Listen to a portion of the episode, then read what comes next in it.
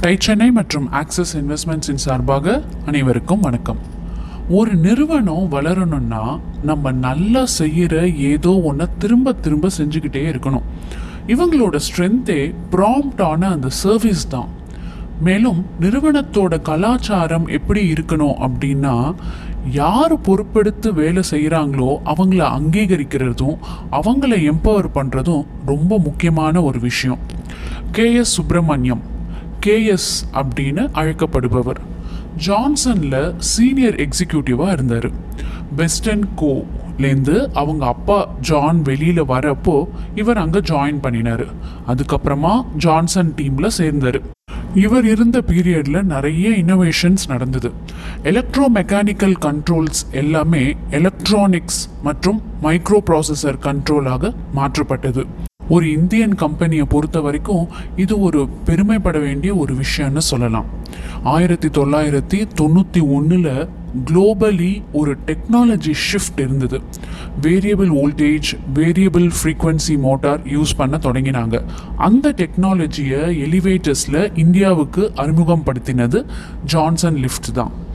Smooth acceleration deceleration stop ஆகிறது எல்லாமே இந்த டெக்னாலஜி ஷிஃப்ட்னால தான்.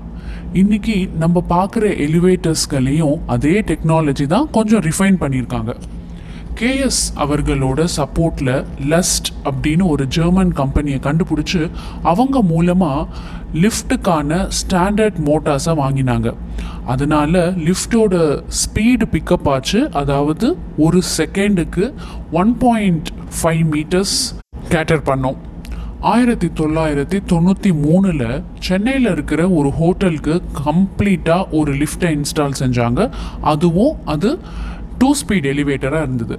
இந்த மாடல் மற்ற இடங்களுக்கும் புஷ் பண்ண ஆரம்பித்தாங்க கோயம்புத்தூர் கொச்சி ஹைதராபாத் விஜயவாடா வைசாக் பெங்களூர் போன்ற இடங்களில் ரெப்ரசன்டேட்டிவ்ஸை வச்சு ஆஃபீஸ் செட்டப் பண்ணி பிஸ்னஸை எக்ஸ்பேண்ட் செஞ்சாங்க. ஆயிரத்தி தொள்ளாயிரத்தி தொண்ணூற்றி எட்டில் மிஸ்டர் ஜெகநாதன் அப்படின்னு ஒருத்தர் டீமில் ஜாயின் பண்ணவே அவர் நிறுவனத்தை மற்ற நாடுகளுக்கு எடுத்துக்கிட்டு போக ரொம்பவே சப்போர்ட் பண்ணினார்.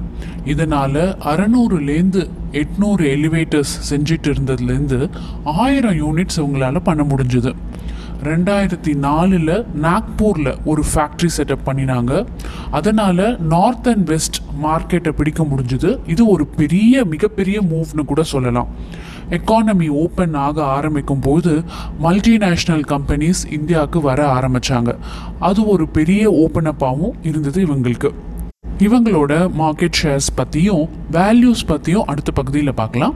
அதுவரை டை சென்னை மற்றும் ஆக்சிஸ் இன்வெஸ்ட்மெண்ட்ஸின் சார்பாக அனைவருக்கும் வணக்கம்.